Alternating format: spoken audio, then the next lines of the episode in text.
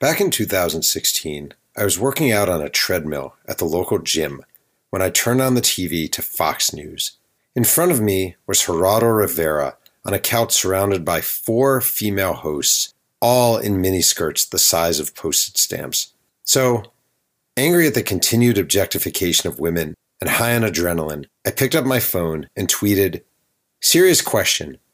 Do women on Fox News get extra money for dressing as hookers? The backlash that followed was intense and awful. I was mocked, ridiculed, threatened, bashed, slammed, all because I tweeted without taking two seconds to measure the impact of my words.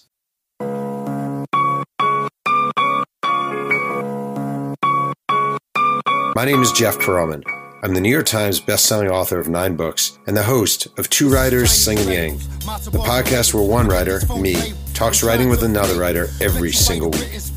Today's episode features Adrian Dater, the veteran NHL writer who, in 2014, merged mental health and substance abuse issues with awful social media judgment into, well, the loss of his job at the Denver Post.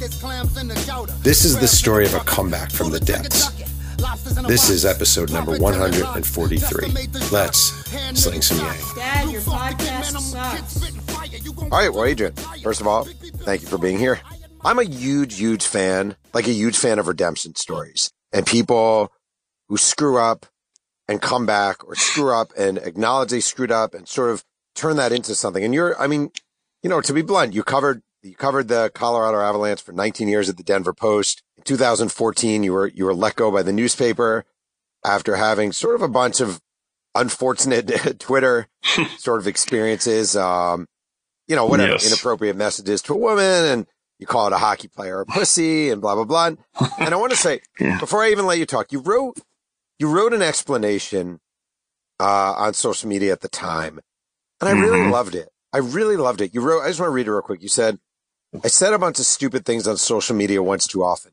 It was unprofessional and I paid the price. Social media and I are always going to be a dangerous mix. I'm opinionated and have the occasional real hot temper. But my problems were deeper than that.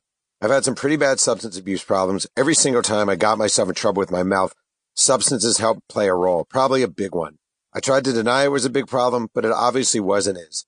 A lifestyle of a lot of late nights away from home in lonely hotel rooms and a stressful lifestyle at times kind of caught up with me. I use too many wrong things as coping mechanisms. I also have dealt with manic depression for years. And when the real dark moods come over me, I tend to do things to hurt myself more. I don't want these to be used as excuses or to win sympathy, but I'm just adding explanation of what I've had problems with. I do believe some things said about me recently in accusatory manners is totally false, but the bottom line is I cause my own problems and I have to own them. And, um, I thought it was great and I thought it was stand up ish. And I also related with it because this is a lonely job. This is a job yeah. in front of a screen a lot. It's a lot of hotel rooms. It's a lot of self flagellation. Huge props for sort of just being like, I fucked up and I need to get right with myself. And I just kind of, I guess, I guess to start, like, how did you deal with all that? Oh, well, it wasn't easy. It was as, as bad as you think it could be. It, it was bad for me. Um, uh, but thank you for, thank you for that. You know, when I wrote it, it was that night and uh, you know, right, your head is racing around a little bit, and uh, that was not that was December of 2014. Uh, how do I handle it? Well, the dream job you've always worked for is and and and doing very well at, and every you know, nothing but success, success, success all the way through is over in one night, and it is a little bit of a complicated story, and I don't want to bore you with all the details of how it happened. What, but the bottom line is, everything I wrote in that that explanation was true. I I was, you know, in a headed down a dark path a little bit the last few years before that happened, and uh, it, it happened. I had some, not only some substance things. You know, I was drinking way too much. That was that was the biggest thing. I took way too many sleeping pills too. I got hooked on sleeping pills, and that was that was another whole set of problems. So uh, a workaholic type as well. I, I, basically always had a kind of an anxiety disorder with the OCD element to it, and that what I'm and it's not the washing your hands type of thing. Um, OCD, it's it's thoughts that I couldn't get out of my head. I couldn't shut off my brain. Compounded at that time with the feeling that I had to work like a, a gerbil on a hamster cage just to keep this newspaper business that I'm in and worried about constantly. There's some of the OCD. Uh, I felt like I had to be blogging all, all night long. And I was drinking on top of it, throwing down some sleeping pills. And, uh, that's not a good mix at all to be at a typewriter, to, to be at a keyboard writing stuff. And, uh, you know, I had a slip of the tongue and it happened. I, I, I dealt with it the first day. I just remember telling myself though, in the, in the, as dark as it was, I still remember telling myself in bed, like just sitting there thinking, Oh my God, life is over. But I said, well, Adrian, you know, you're going to, you're going to experience something new now, you know? Um, Yeah. maybe something that will come out of that. I didn't think anything would, good would come out of it. I was, you know, just in hell. Um, but I said, Hey, at least you're going to experience hell now. And I hope you get through it. And I remember telling myself, just try to make it a comeback story, man. Just try to make it a comeback story. I, I knew it would take a long time for that to happen, years. And I just, I knew that I had to just day by day try to win, win back my reputation as much of it as I could. And, uh, there were some really rough first months, you know, the first couple years, I don't think I went a single moment without thinking about that incident. Like not one moment. It, it's on your mind all the time. And it was just regret, regret, regret.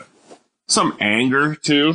Some feeling at the time, a little bit at, at first, a little denial, uh, a little, you know, ah, I got screwed over kind of thing.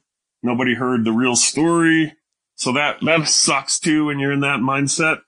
Cause you go from saying, God, I really fucked up to, you know, they fucked me over, you know, and it just, Right. it's a war of that whole emotion. It sucks.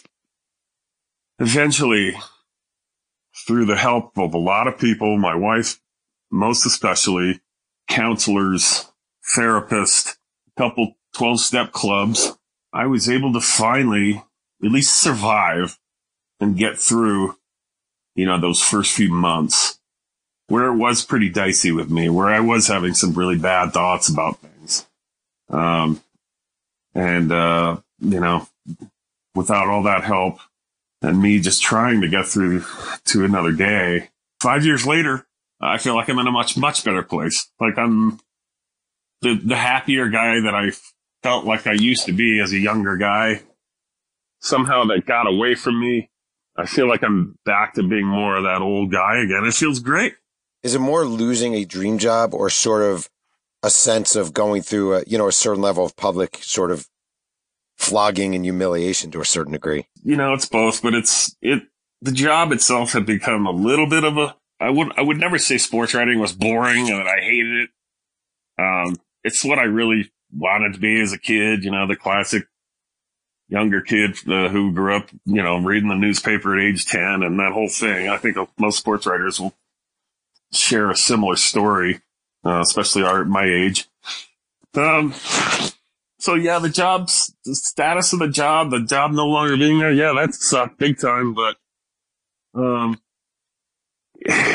when you feel like when you know you're not a real creep, you know, you're not a horrible guy, but you fucked up and made a mistake. It's the humiliation part. It's it's it's feeling like you always have to hide in public at, at, at first. You, or if you do see someone, you, you over apologize all the time. You think they automatically know everything about you, so you sort of preempt them with the, you know, a brief description of what happened, and it just, oh, that sucks too. You know, it's Yeah. mentally draining. It's, it's, uh, it's everything as bad as you can imagine it is, but. You know, there are some things that happened to me after that that really new experiences that maybe we can talk about that got me back to being more of a normal human being. And then um, once that happened, once I was able to sort of get my problems with with the booze, with with the pills, and with the more important, not so much even that as much as the the mind work that I had to do. a lot of meditation stuff, a lot of, a lot of, uh, cognitive therapy with a really good counselor who helped me just see what's in front of me at that moment and not anything else really except that and not catastrophize like I always did, not think the world was going to end, not worry about every little little physical thing wrong with me. I'm going to die from that. You know, looking up on the internet, thinking I'm going to die to one minute to, um, you know, my plane's going to go down. I mean, I was a nervous flyer covering a major beat, 1.5 million miles I've probably flown covering avalanche games in 20 something, something years. And every single flight was a white knuckle for me. Um, got, got a handle on that so once that kind of lessened a little bit, able to sort of relax a little bit more, I was able to sort of get back into the game of, of journalism again. And thankfully, some people gave me another chance. You remind me of a certain, that the way you were reminds me of certain writers I've known along the way, like, uh, Peter Vecsey at the New York Post, or when Dr. Z was at Sports Illustrated, or a lot of the yeah. New York baseball writers back in the day where they freaking lived and died with it. And if you got in their way, fuck you. Yeah. You know, and it was like, it was everything, absolutely 100% everything. It was their identity. It was their life. Yeah. It was their oxygen. And it seems like a really unhealthy way. Like, I have a book coming out about the Shaq Kobe Lakers. And I always think like, yep. yeah, Kobe ended up the better player, but I think I would have rather been Shaq because he seemed to enjoy the ride a little bit. And it seems like if you become right. too competitive and too intense, you just, you're all in, it's almost like you lose something. And it seems like maybe you lost something, some of the joy that this job should bring people. I, I worked really, I thought really hard at it. I, I don't, I not only wanted to be, you know, a great writer, but I wanted to be the guy that broke all the news too. A lot of people want one or the other. I always wanted both. So I worked the phones as hard as I did stressing over the lead of every story. And believe me, if you saw me in my early days of writing game stories, uh, at the arena, it took me you know, 15, 20 minutes to write my lead. And I would just slave over those, eh, you know, and then you look back and all, so many of them are bad. So many of them are bad pun filled leads. Uh, but, you know, oh man, did I stress over that. Um, and if I got, you know, one note that I didn't have that the competing paper had, you know, that's all I could think about the rest of the day was, God, I didn't have that note, you know, world is, uh, it, it's just, it took, I did take it things to a extreme. I always had trouble relaxing. I was always worried about stuff, always. I mean, I worried about death for a long time. I always worried about dying young, right? Yeah. Um, and, you know, I thought, oh, this dream job that I just got at age, you know, 20 something in, in Denver, Colorado for a big newspaper. Ah, I'm going to die in a plane crash anyway. It's going to be all over, you know? That's just kind of the way my mind worked. I never lost the joy of the writing part though. I've always, always felt fully confident about sitting down at a keyboard and writing. Like it just, it just always is a, my calm, happy place. You know, even, yeah, I could stress over a lead at times, but I wouldn't, I, I was always fully confident. So that was always my escape, you know, uh, writing right. itself, you know, right. um, the rest, yeah, the airplanes, the bus, the rental car buses, a definite sh- sh- a definite shortage of, patience with my personality. Uh, that could manifest itself in all kinds of ugly ways. You know, uh, the parking lot attendant who wouldn't let me in and I've got the credential that he won't let me in. And then, and then the arguments that happen over that, just all kinds of stuff like that probably took a little bit of a toll on me. Just the draining of it. Uh, I did develop pretty bad insomnia problem. All of a sudden I couldn't sleep for like three straight nights on a road trip. And I'm like, what, what's happening? So then the OCD part of me couldn't stop thinking about it. And I basically could never sleep again naturally from that day. Uh, I had to Jeez. take Ambien almost every single night. The only way to shut my brain off was to take those damn pills. I, I still take it, not as much as I used to. Uh, but it's, it's still there. You know, it's just, it's just a thing with me. Still, it's a constant battle. You gave me sort of, you wrote me an email with a long sort of biography, which was very helpful. And you said, um, you talked about sort of losing the job and the humiliation. And you said, I got off my ass, got up every morning, became a substitute teacher in a tough local mm-hmm. school district where I live. I'd always thought being a teacher was something I could do. And I became an everyday sub including a long-term Hmm. sub for one sixth grade class. Said it was brutal. The days were long. The pay was low. And I was thinking with almost every waking thought about what had happened to me at the post. I was out of the house every day working with the kids. I started at least get a little self-respect back. Um, and then you, you ran across a second grader. What happened? It was one of my first assignments. Um, it was second grade class for the day. Um, and when you're a sub, you get, you know, a letter from the main teacher sort of telling you who, you know, something about the kids, probably the lesson plan for the day. Um, maybe a note or two about some kids who may be, you know, you got to watch it, keep an eye on that kind of thing. Who, who might give you trouble, that kind of stuff.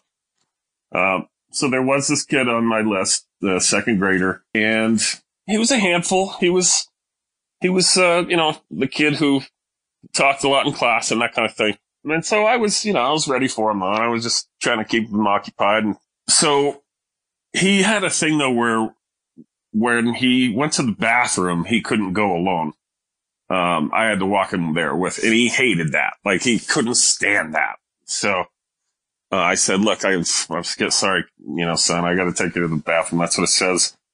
Um, on the way, he, I can tell this kid was really bright. Like he's way ahead of his, I, I thought he was way, way, very, very intelligent sounding, put together sentences much more developed, it seemed like, than the other kids his age. But on the way to the bathroom, he goes, you know, he didn't like that I was walking. He's mad about it. And then he, he goes, and I, I'll use the words he said. I, he said, I just want to friggin' kill myself. Here I am, sort of a green substitute, hearing these words from a second grade kid. And I was stunned, but I was like, Hey, hey, hey, hey, you know, I'm here to tell you that I see some smarts in you.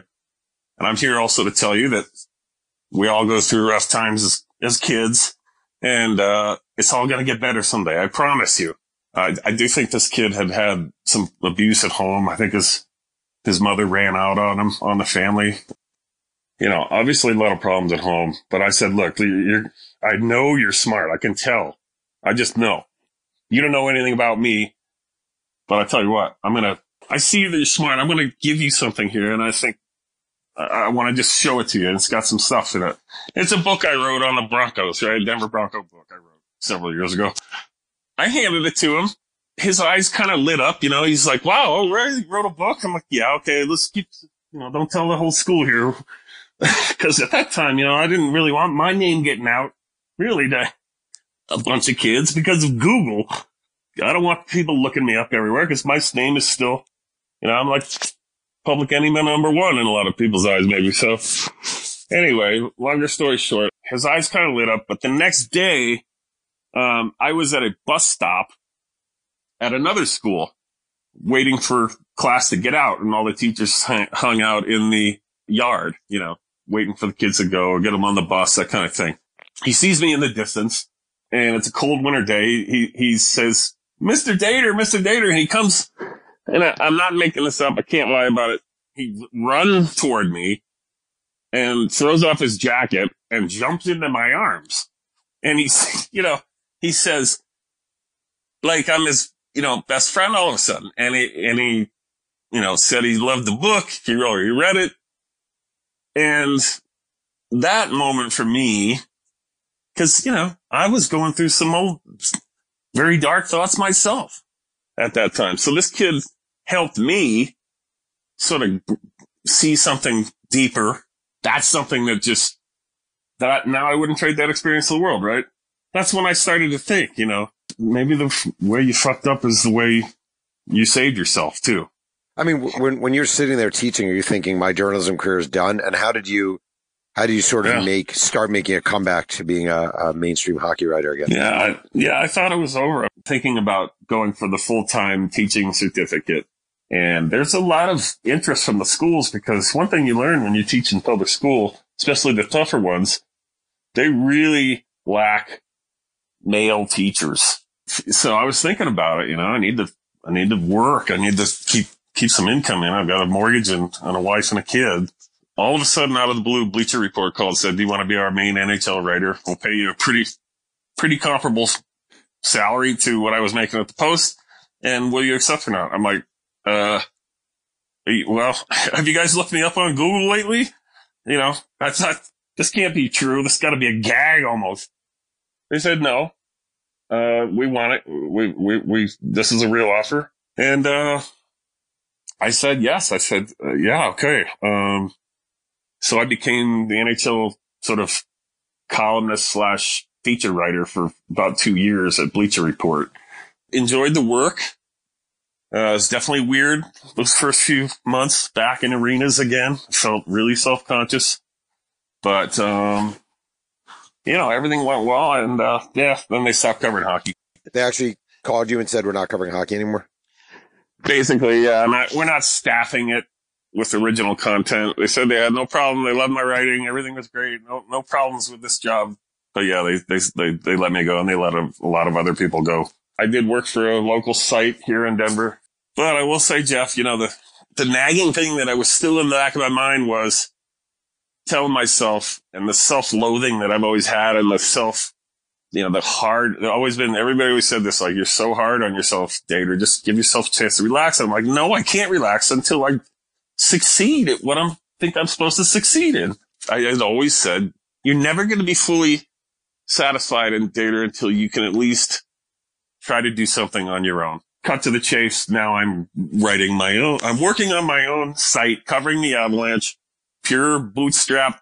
I use an analogy of a small farmer. You know, I'm just trying to put out my crops, have a good season and, uh, you know, my little plot of land, hopefully enough people buy buy buy enough of my crops so I can put food on the table and uh, and keep moving forward. How does one start his own site? I mean, I have no idea. How do you how do you start your own site? My site is called Colorado Hockey Now. Now that's that wasn't my original title. That's that's the name of a couple other sites in the hockey world. Pittsburgh Hockey Now is one. Boston Hockey Now is the other. So they started hockey only sites, and basically I'm the franchisee of Colorado. But I, I do run everything. I run the mechanics of the site. I write every word you see on it is my either doing or okaying. And I've learned quite a bit about the inner mechanics of it now so that nobody really has to do much for me. I'll tell you, if you want to do your own site, first thing you gotta do, you make, you gotta make sure the, the payment system works. There's no glitches there. You gotta triple, double, quadruple check that. Cause if you have any F-ups on payments right away, you can you're done before you even start. You've got to have a good template. You've got to have a good, you know, WordPress has a million sites so you can do for almost no money down. Um, and you know, people don't always realize that they get suckered into paying these ten or fifteen thousand dollar fees to to web builders out there to start a site. Well, if you have any kind of ability at all, you can you can kind of put your own together. But yeah, it helps to have somebody who knows a little something about tech beforehand. So if Jeff Pearlman is doing his own pay site, subscription site, just, you know, make sure you get the, the payment plans down, the payment system down. Uh, make sure PayPal is taken, Venmo. And, uh, you know, it's not that complicated once you get the, uh, just the tech part in. Uh, you don't need to blow a lot of money on it. Um, but once it's in, you know, it's, it's just put out the best content you can. I mean, I do have 25 years of, of, of sports writing experience for, in, in, up my sleeve that I, you know, and, uh, and also obviously you need a credential from the team.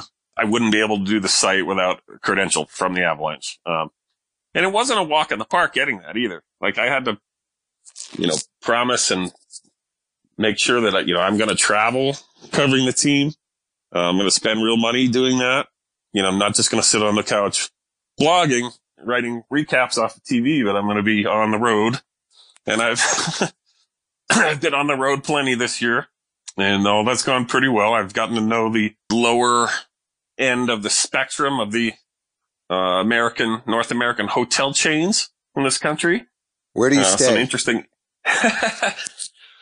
um, I stayed at a place called the Waterfront Inn uh, in right outside of Philly. My last trip, fifty three dollars a night, I think it was. But Man, I tell you what, I stayed in all the fancy hotel rooms for all those years. Stayed at the, you know, you, I can name, you know, the mall. I'd stayed at the mall. Way overrated. Give me a bed, running water, maybe a TV that works. I don't care so much about the TV, but it's great to have that. A firm bed and I'm good. And all these little old motel chains are still out there. I did stay at a Motel 6 in Kingston, Ontario last week. Perfectly fine. 50 something dollars a night. I've stayed in a lot of Airbnbs. Uh, this year I've gotten to know that. I did have a couple bad ones, including a, uh, a host who stole some medication from me. And I think I might have stayed in a meth house in Florida once too. So that said, there's some really nice Airbnbs, but, uh, you know, running your own site is, you know, it's tough too. I mean, there's peaks and valleys. You've got to sell, sell, sell. It feels like all the time. Before we continue with Two Writers Slinging Yang, a quick word from our sponsor. Hey, this is Jeff Pearlman, and I'm here with my son Emmett, who just celebrated his bar mitzvah a few days ago. So, Emmett, how does it feel to have accomplished such a big thing? To be honest, it's a bit of a letdown. How so? I don't know. You put all this time and work into something, then it happens, and 100 of your closest friends and relatives come, and then they all, all leave, and that's it. Would it make you feel better to know I'm proud of you? No. How about if I tell you that tomorrow there'll be a special turkey sandwich in your lunchbox? Your sandwiches always taste like Grandpa Hand. What if I tell you the new line of 503 Sports ABA jerseys are available at 503-sports.com and your Memphis Sounds Mel Daniels jersey will be here any day now? I feel like a man. Who do you that's consider your main out. competition? Well, the Athletic is here uh, in Denver. We're trying to be the Athletic, but just hockey. Um, and you know, we'll see how that works. But yeah, so the Athletics here, they don't, uh, you know, they don't do daily coverage though. I like to still have daily coverage.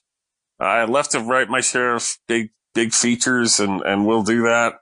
Um, deep dive features, reporting, et cetera, et cetera. But I still like to have the days, you know, news in there too. You're in a medium that relies on social media and, and in a way you're, I mean, not in just a way, your career downfall early on was social media. Mm-hmm. And I wonder if that, Mhm. whatever, with your recovery and with sort of analysis and, and, uh, you know, going to therapy, if you had to sort of adjust or rethink your approach to social media.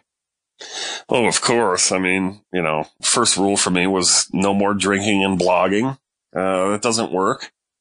Um, no more, no more getting high as a kite on, on Ambien and still writing, thinking that, oh, that might be cool. You know, maybe I'll be like Hunter Thompson tonight and write some really interesting stuff.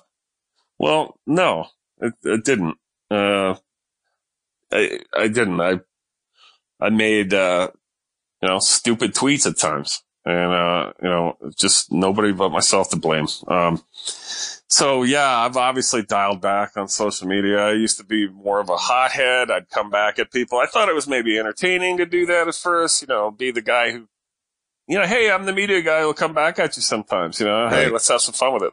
No, don't do that anymore. It's, uh, it's always, it's the good intentions you may have always lead down, uh, down to a, a, a road of just sewage. And, uh, so no more of that. Um, I try to be happy and positive in, in a lot of ways. I always find I do have, you know, my bad days still. Like I was almost tempted to tweet something about a bad airline experience the other day. And you think, don't do that. Don't do it. Don't do it. Um, people don't care about your travel problems, right? So just little things like that. Um, I have just learned to relax and, and when I see, you know, trigger warning signs for me that I'm, you know, about to maybe say something I shouldn't, um, I do have a little bit of a, you know, plan to deal with that, you know, and it's not very scientific. It's just, Wait, what is it? It's the what old- is your plan? so I was taught to sort of picture myself in a room, um, just with lov- lovable objects around that I've always loved. Doesn't even have to be new current things. It could be my old cat, uh, Oliver from my, it could be my old dog Hannibal growing up on a Vermont commune. Anything to sort of put myself in a place all of a sudden where I, where I sort of realize everywhere I've been before has had some good things and everywhere I, I should go should either have you know, as good to happy things. And to stay in that place for a few seconds or minutes and sort of shut out everything around me. It's a form of meditation, but it works for me when I kind of visualize things around me that I feel good about somehow. And just it gets into my brain that picture of the of my old beloved dog or something.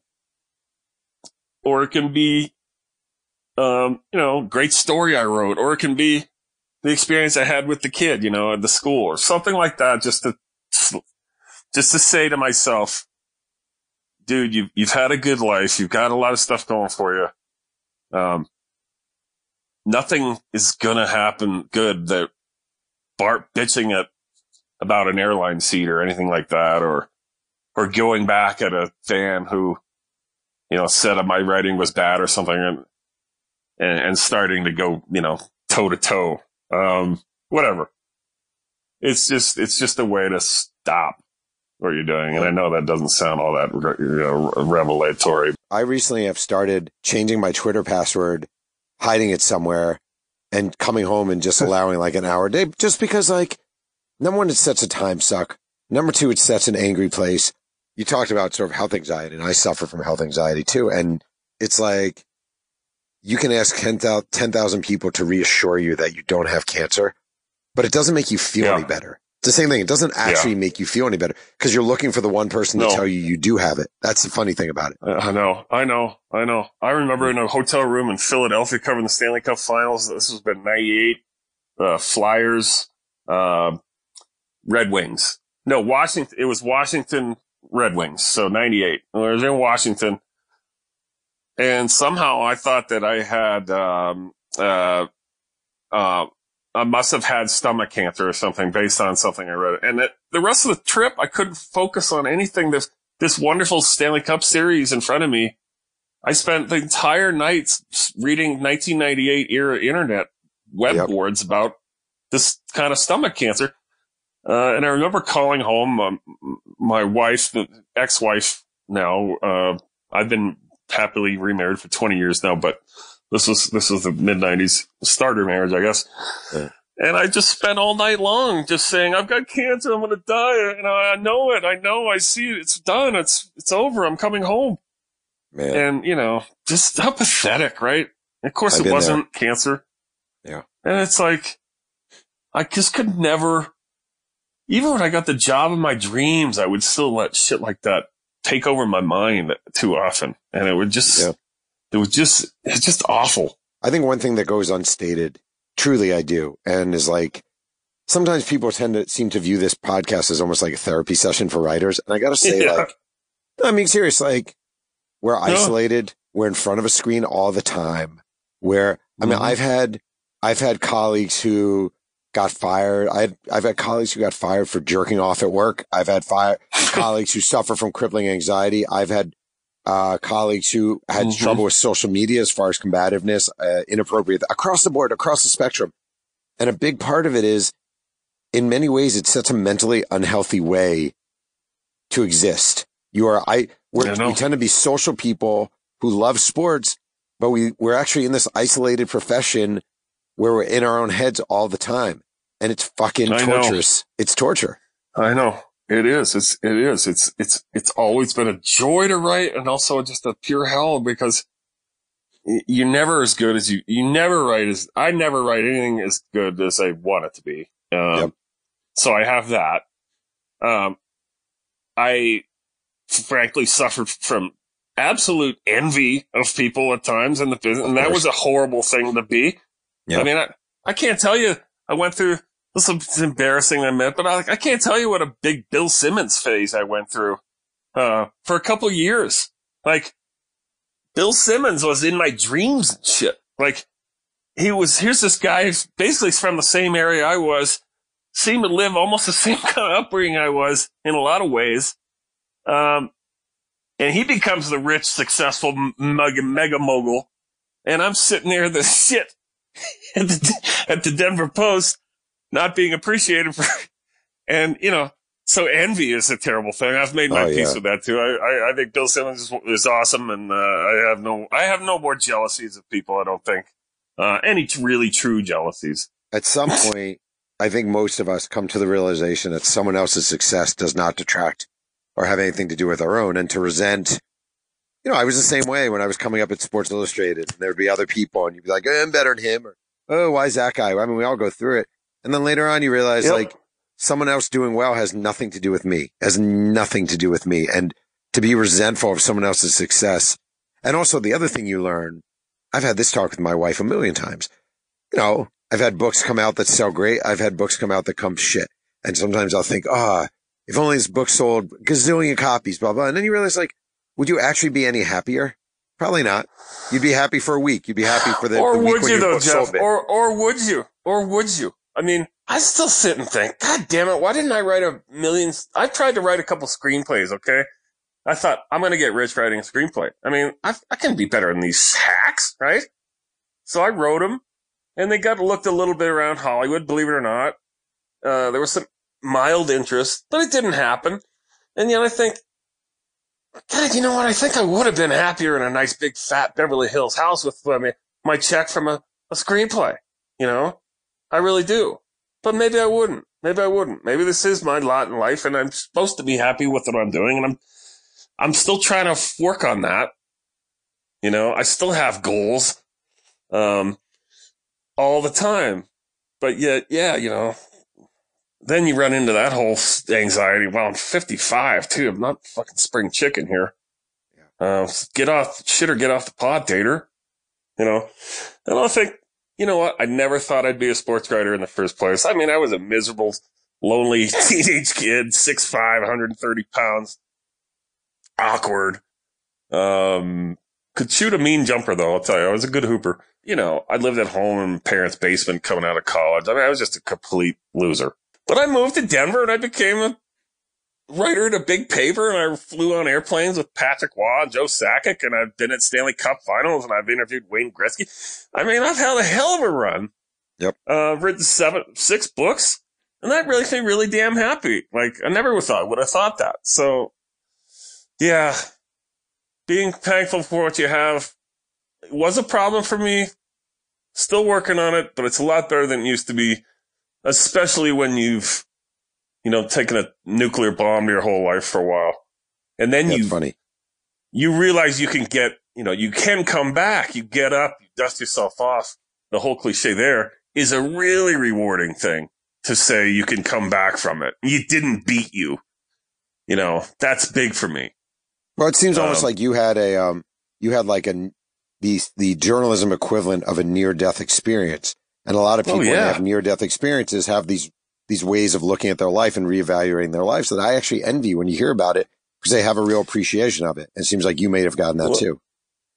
Well, I, I, I hope so. I mean, I, I know, uh, listen, you're, you're still talking to a guy who's got, you know, a, a laundry list of, of, of catacombs of problems up in the brain somewhere probably, but I, I can honestly say that I've never felt more like just a little bit satisfied finally these last years. Start doing your own site, hearing from people that it's good, seeing the numbers that people are actually paying for it, um, and giving you compliments and saying that they love it. And, you know, I have a little tip jar on my site called Dav's Travel Tip Jar. Um, any money that goes in there, you know, it's 100% goes to travel costs, those Airbnbs, you know, the, the, the all you can eat buffet at the Chinese place with a doggy bag home. Um, yes, I've done that. Uh, and, uh, you know, and, and putting out your own shingle, man, finally, you know, I don't have a boss except me. And, uh, and that feels damn good, you know, and it's, it's working, you know, it's, I'm not going to get rich off it probably, but I'm making money. I'm making, paying my bills and, um, it's just nice to be out on that other side finally, man. I don't want to go back. I really don't want to go back. Let me ask you a final question. I'm looking at a story you wrote February 11th. Uh, the Avalanche played nearly a perfect defensive game against Ottawa. Um, Yeah. in your lead. Now that was a complete 60 minute effort. Wow. The Avs were very good tonight, blah, blah, blah, blah. And I wonder, um, you've probably watched 8,753 hockey games in your life. Um, Yep. how do you still give a shit? it's it's about the writing still. I always feel like once I'm sitting at the keyboard that it's a it's a brand new story. It's never been told before. And I think so. It, what you are doing right now is retelling of an incident that has never happened in world history. yeah, the score might be the same as something in world history. Um, a lot of the aspects of the game might be the same, but really this is a unique thing in world history that I try to tell myself. And I'm going to write a story about it. So that's pretty fun, right? Um, yeah, yeah, that's nice when you're in Buffalo and it's a four to two game. You've got nothing really to inspire you whatsoever about the game. Yeah, yeah, you can definitely, um, you know, you grind your way through those and then, but the sanctuary for me was always just writing the story. Uh, the locker room interviews have gotten to be a lot, you know, more of a drag, especially when you get older. There's, it's all stage managed by the teams. PR people are always, you know, it's their brand, you know, so they don't want any, you know, that whole thing that you, you've been, you've been probably still around enough pro teams now where you, you get, you get that.